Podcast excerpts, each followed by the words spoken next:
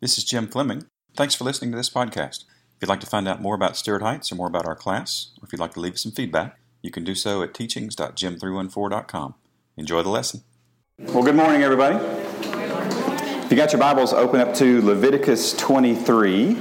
And while you're getting there, talk a little bit about what we did last week. So last week we looked at the Jewish calendar. And we talked about that it is a lunisolar calendar, so it's got aspects of the moon and the phases of the moon to let the Jewish people know when to kick off different holidays. Excuse me.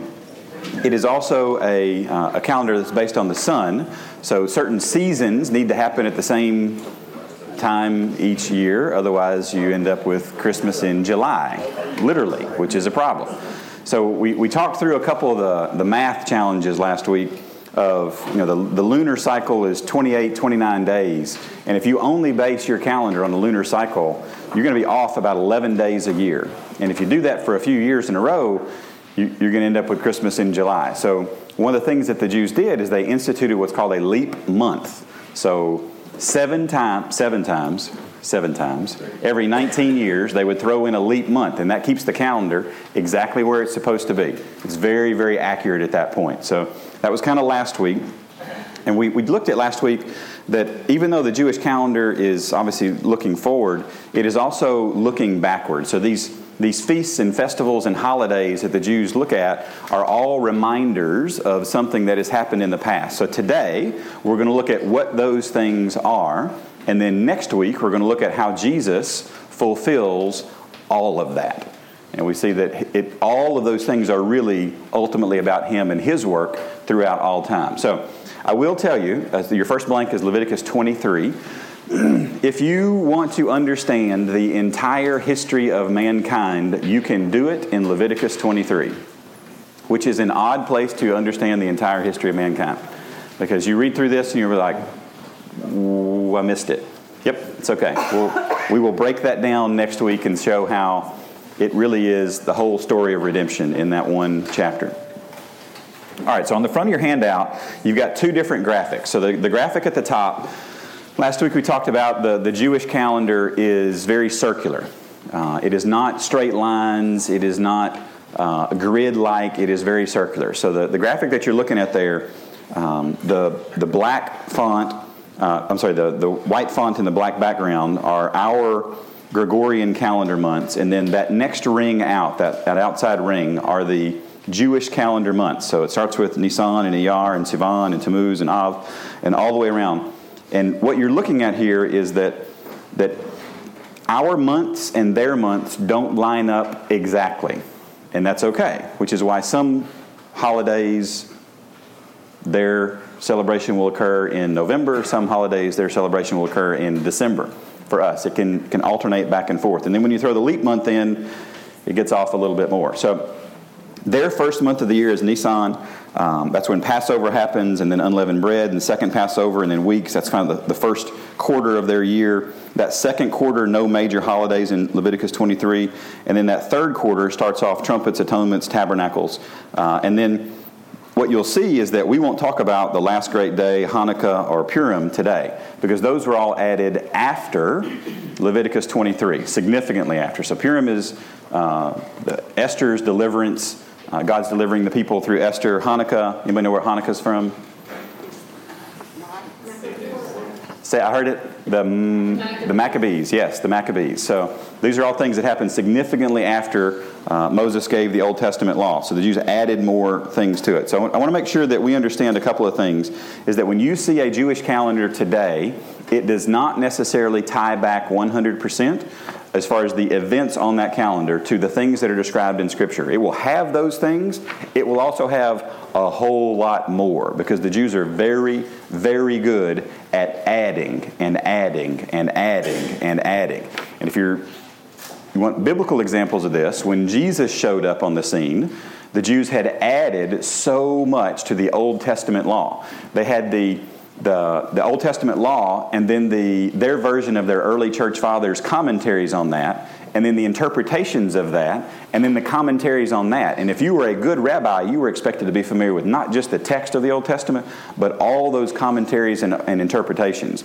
And you would have an interpretation of all of those, and that was called your yoke. So when Jesus shows up and he says, "My yoke is easy," what he is saying is, I am setting you free from all this other stuff that has been bundled together with the law. So some of you, it's Christmas time, some of you have gotten or will get computers for Christmas. And when you start that thing up for the very first time, you will notice that there's all kinds of stuff bundled together with it that you will want to delete because it will make it run very, very slow.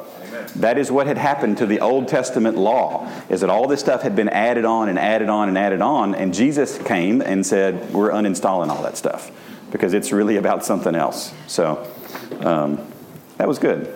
I think that'll work. None of that was in the notes, but that's where we are today. All right. So when we read through the descriptions in Leviticus 23 and looking at these calendars, I want you to remember that everybody was a farmer. Everybody was, if you weren't a farmer, you were in some occupation that supported the farming industry because it was all about agriculture.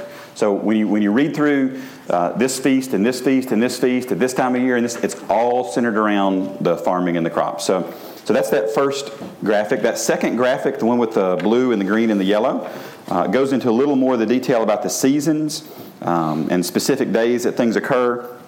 So again, at the very top on the right-hand side, you'll see the 14 under Nisan. That's the Passover, that very top one.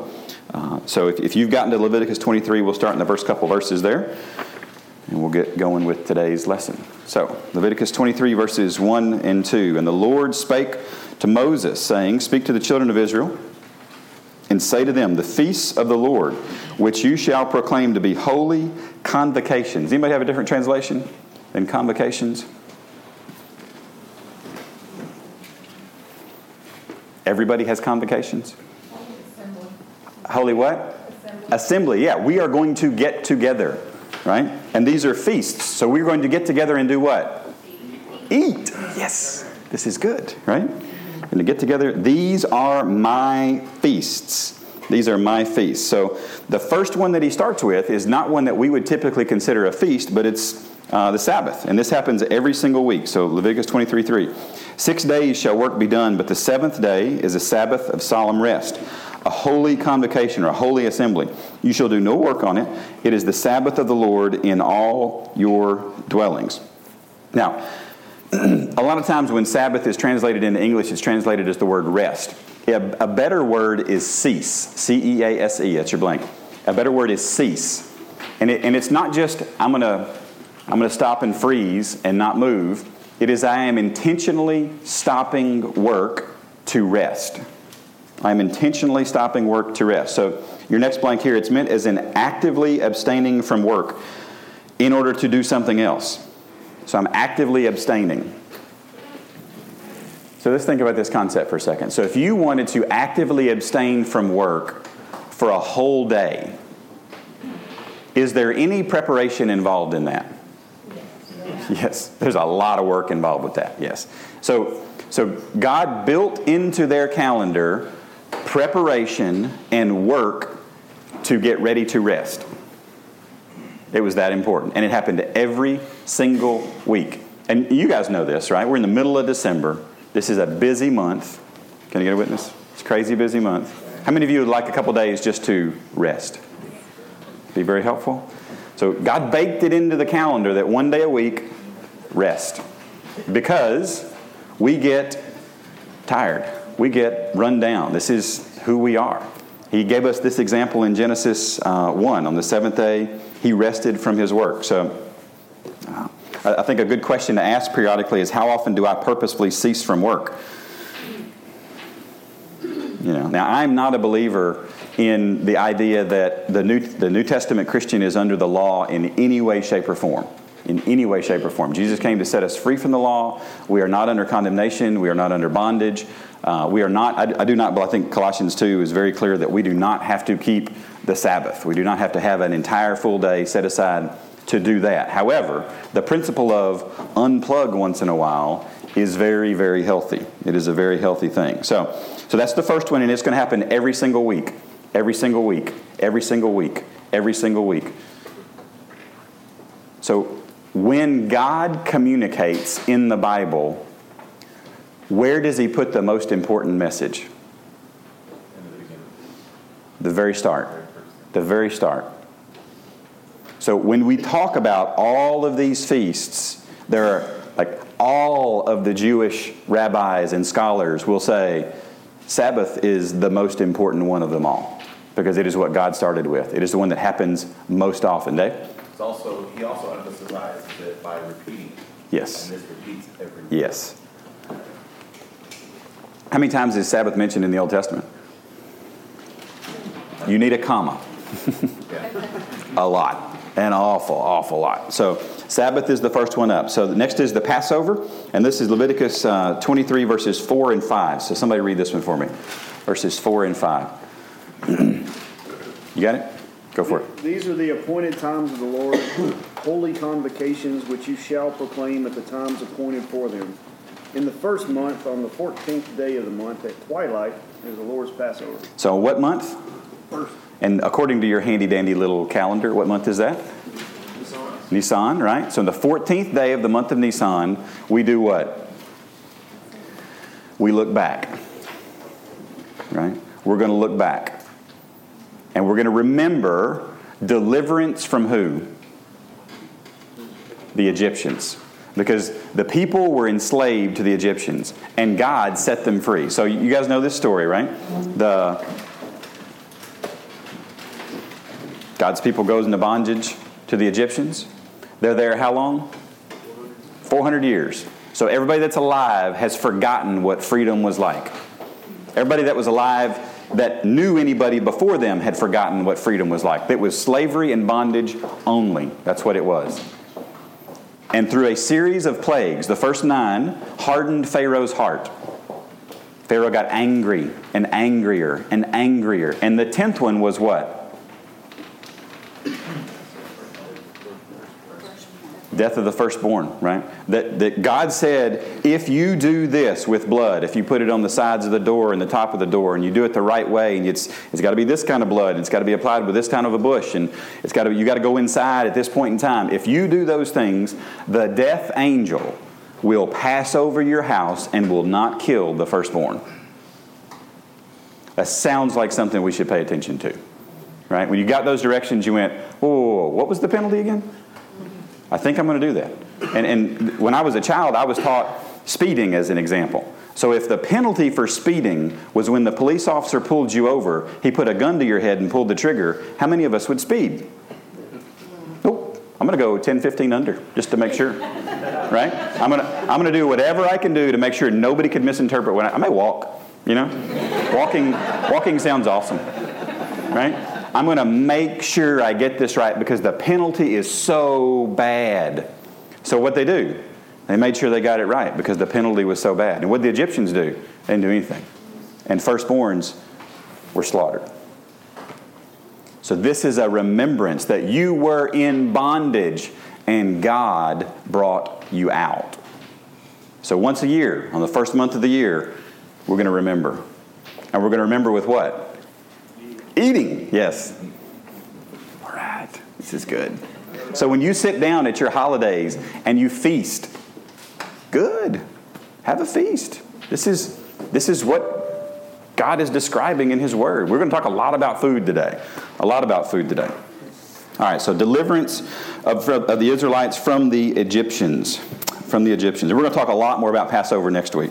So the next one is unleavened bread. And in some of your Bible translations, it may group these two together, Passover and unleavened bread, but it's really distinct things. So verses 6 through 8. And on the 15th day of the same month, so what month are we in?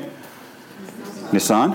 On the 15th day of the same month is the feast of unleavened bread to the Lord. 7 days you must eat unleavened bread. Y'all ever eaten unleavened bread? Crackers. 7 days of crackers. You going to want something else after 7 days?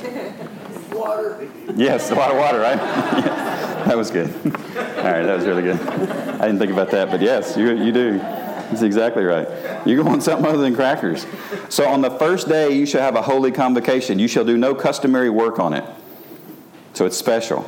But you shall offer an offering made by fire to the Lord for 7 days. Those things are going to be burning for 7 days. And the seventh day shall be a holy convocation. You shall do no customary work on it. Now, in Bible times, leaven represented what? Sin.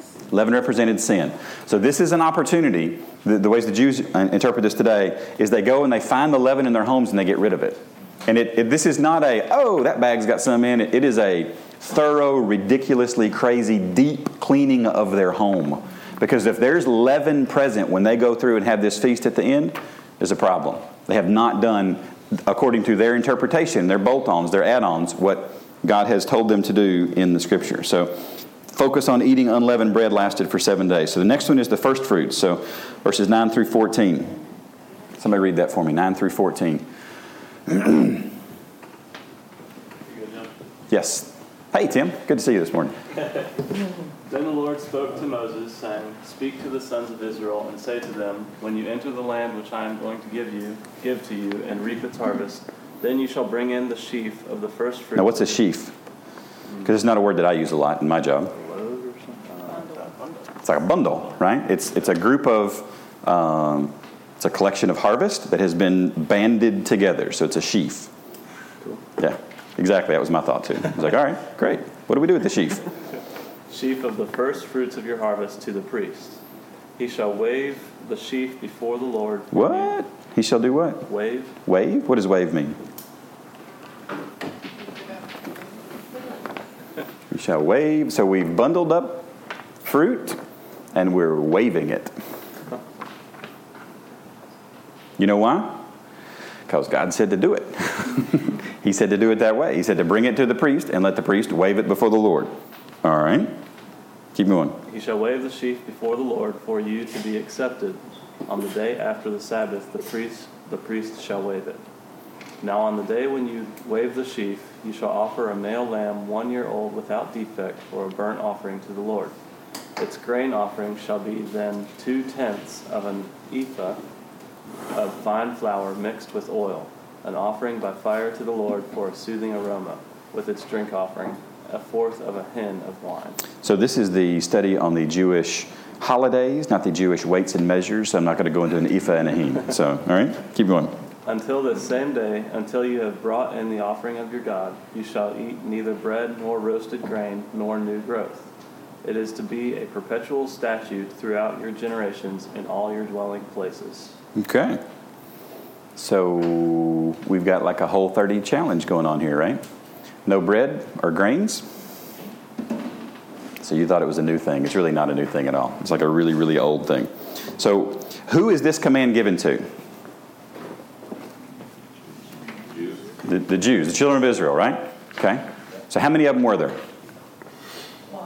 A lot. And this is a lot of waving. This is a lot of work on the priest. This is why you didn't just need one priest. Some of you are you have jobs where you don't necessarily need as many people as you have in your organization every single day, but you staff up because on those days you need a whole lot of people, right? Retail is like this sometimes. You see people staff up and have a lot of people. The priesthood, you didn't necessarily need every single one of those priests every single day of the year, but you needed them on the feast days. Because here, there is so much waving to be done. You got to inspect and make sure this is actually the right kind of fruit. You got to ask the question, is this the first fruit? You got to make sure this is the right kind of lamb. You got to make sure it's killed the right way. There's a lot of work and preparation that goes into this. So at the end of this 7 days of unleavened bread is the feast of the first fruit. So you've eaten unleavened bread for 7 days, right? And then you skip grain for a while. And then the blank here for your handout is the feast. This is the feast for acknowledging the fertility of the land. The fertility of the land. Because what does your kid see when the priest is waving the offering? Your kid sees this, right? Your kid sees that there's a connection between what God gave us first and our acknowledgement and waving it to Him. This is burning something into their minds as well. So this is not a... well, this is only for this type of... No. This is for everybody to remember and to see and to acknowledge that what came out of the ground is a result of God's blessing on us. and we wave it back before him. So if you want to offer a sacrifice of wave, there's precedence for that. So should I say that we can do the wave in church and that's like a biblical thing? That's probably a stretch, but it's the waves in there. What would happen during famines when there wasn't a lot of stuff to wave? Well, if there wasn't a lot of stuff to wave, then generally no matter what came up first, that was what was offered, for one. So that's always the first fruits. But two, if you were too poor or there wasn't something to actually that you could accommodate the specific that was given, there are other parts of the law that describe if you don't have enough money for this, then you offer this. And if you don't have enough money for this, then you offer this. And if you don't have money for this, then it's like anybody can go find this thing. So there was always a step-down plan for making your offering. There was not a, yeah, you're good, don't worry about it. It was always a circle back and remember and go do the thing. So, good question, though. Yes? Jim, sometimes at the temple there were people that had like the sheep and goats. Yes. Where you could go and buy one of theirs. Absolutely. Yes, there's a whole temple marketplace, what's the word I'm looking for?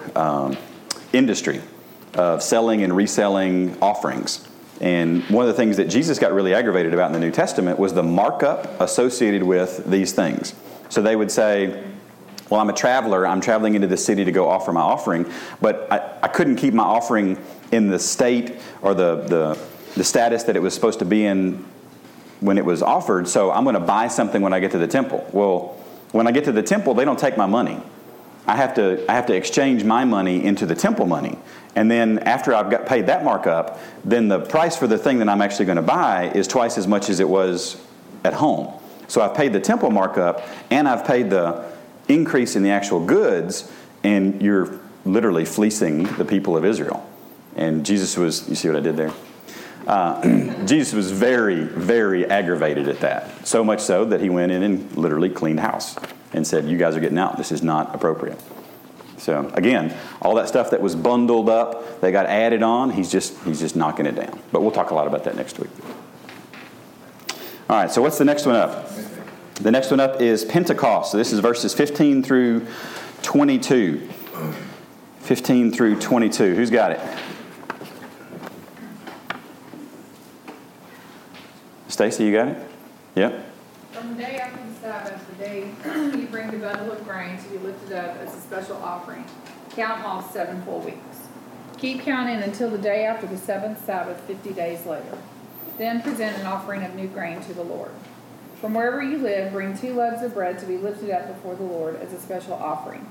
Make these loaves from 4 quarts of choice flour and bake them with yeast. They will be an offering to the Lord from the first of your crop. Along with the bread, present 7 one-year-old male lambs with no defects, 1 young bull, and 2 rams as burnt offerings to the Lord. These burnt offerings, together with the grain offerings and liquid offerings, will be a special gift, a pleasing aroma to the Lord.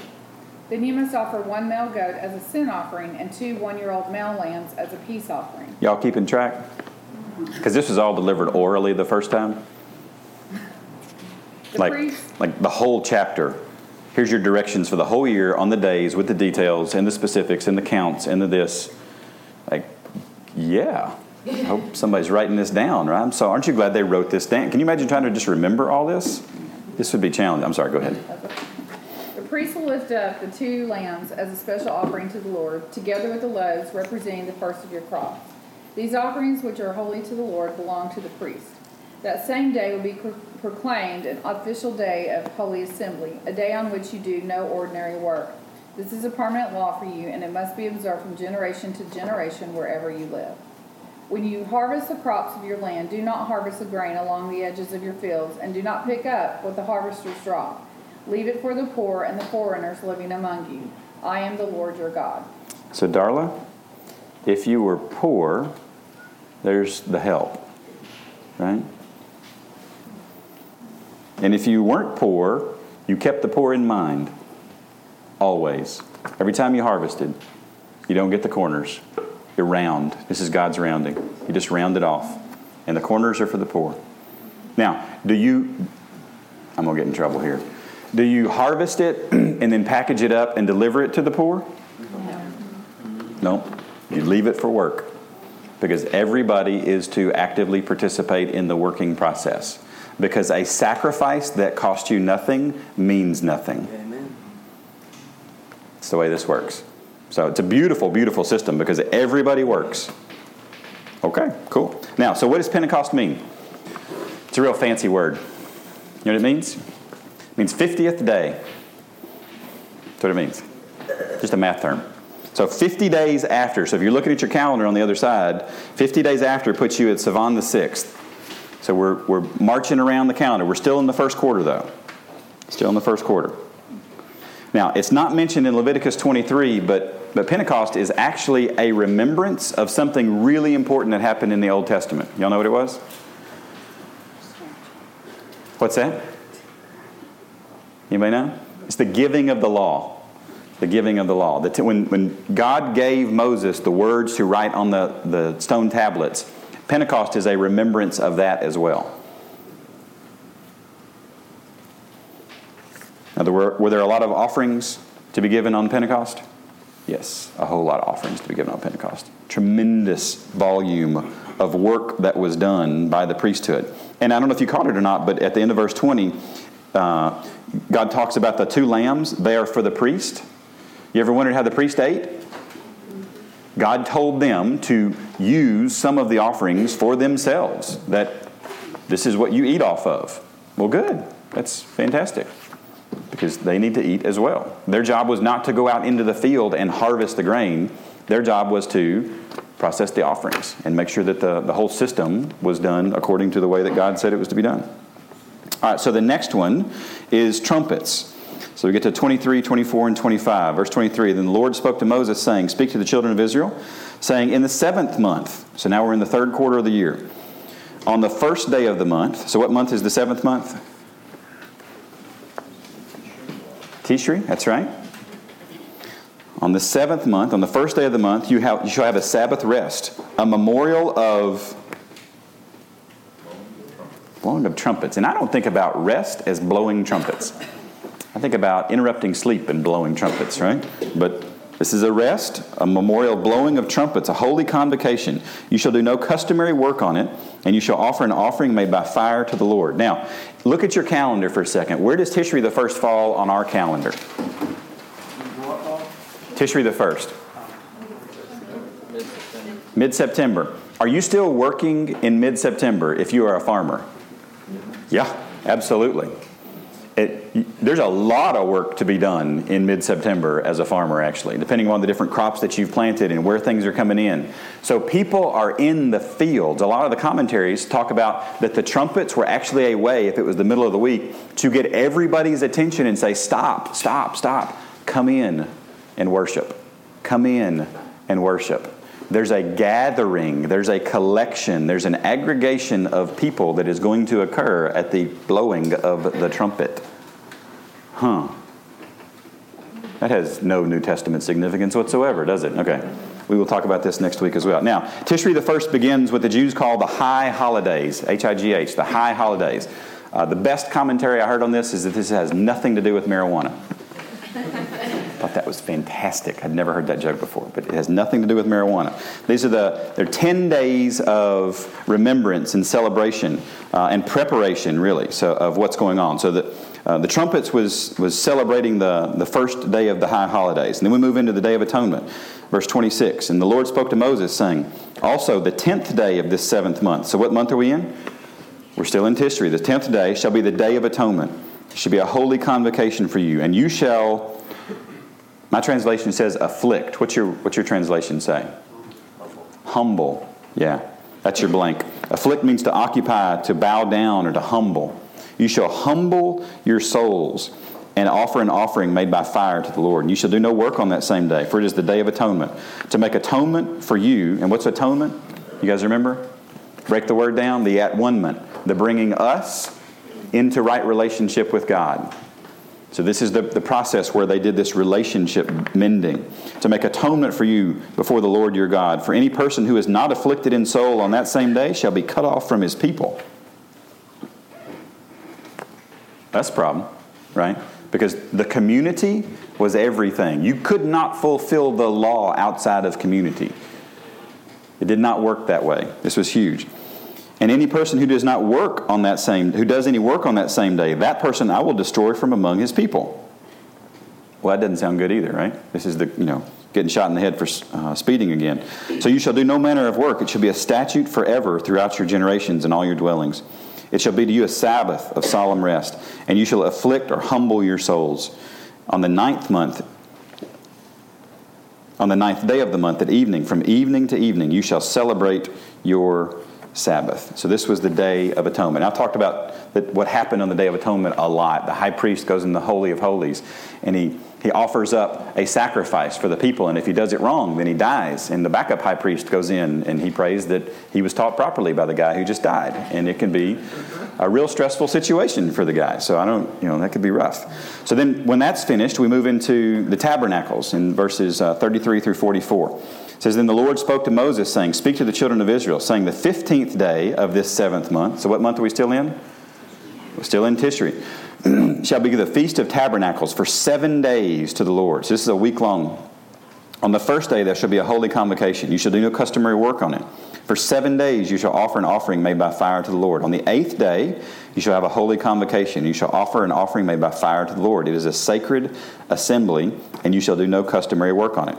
These are the feasts of the Lord, which you shall proclaim to be holy convocations, to offer an offering made by fire to the Lord, a burnt offering and a grain offering, a sacrifice and drink offerings, everything on its day, besides the Sabbaths of the Lord, besides your gifts, besides all your vows, and besides all your freewill offerings which you give to the Lord. Also on the 15th day of the seventh month, when you've gathered in the fruit of the land, you shall keep the feast of the Lord for 7 days. On the first day there shall be a Sabbath rest, and on the eighth day a Sabbath rest.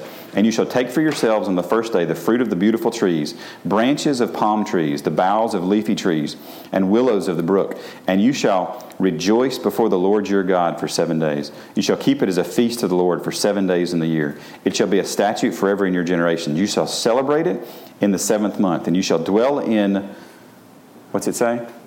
Booths. I didn't see booths coming, right? There's booths. You shall dwell in booths for 7 days. All who are native Israelites shall dwell in booths, that your generations may know that I made the children of Israel dwell in booths when I brought them out of the land of Egypt. I am the Lord your God. So Moses declared to the children of Israel the feasts of the Lord. So when they were liberated out of Egypt, where did they go to? They went to the desert. Yay, in the wilderness. There's not a lot of good stuff to build, not a lot of good building material in the wilderness, right? So what did they do? They built these little huts, and they were kind of shacks or lean-tos. So every single year you were to build one and to live in it for 7 days to remember how God provided in the past. It's always moving forward and looking backward, moving forward and looking backward, moving forward and looking backward. So tabernacles, like most Jewish holidays, look back to a prior event. They look back to a prior event. All right, so you say, all right, Jim, we've looked at all of Leviticus chapter 23. Awesome stuff. So what's the point? All right, a couple of things. Number one, God wants His people to remember. Did that come through today a little bit? That we are looking back, we are remembering God's goodness and what He has done in the past. So what do I do with that? Well, rest, feast, and remember. Celebrate the rhythm. The rhythm is a good thing. God built our calendar. He built the seasons coming back and happening every single year, just like they do, for us to remember, for Him to communicate great and wonderful things, like, say, the birth of His Son, to us on a regular basis. Number two, God always had a plan. He always had a plan. He never got off schedule. So pay attention. Pay attention to what comes next. Pay attention to what came before, what's happening right now. And next week we'll look at how Jesus fits in. And then number three, God is telling a story. So learn how to tell His story. It's a fun story.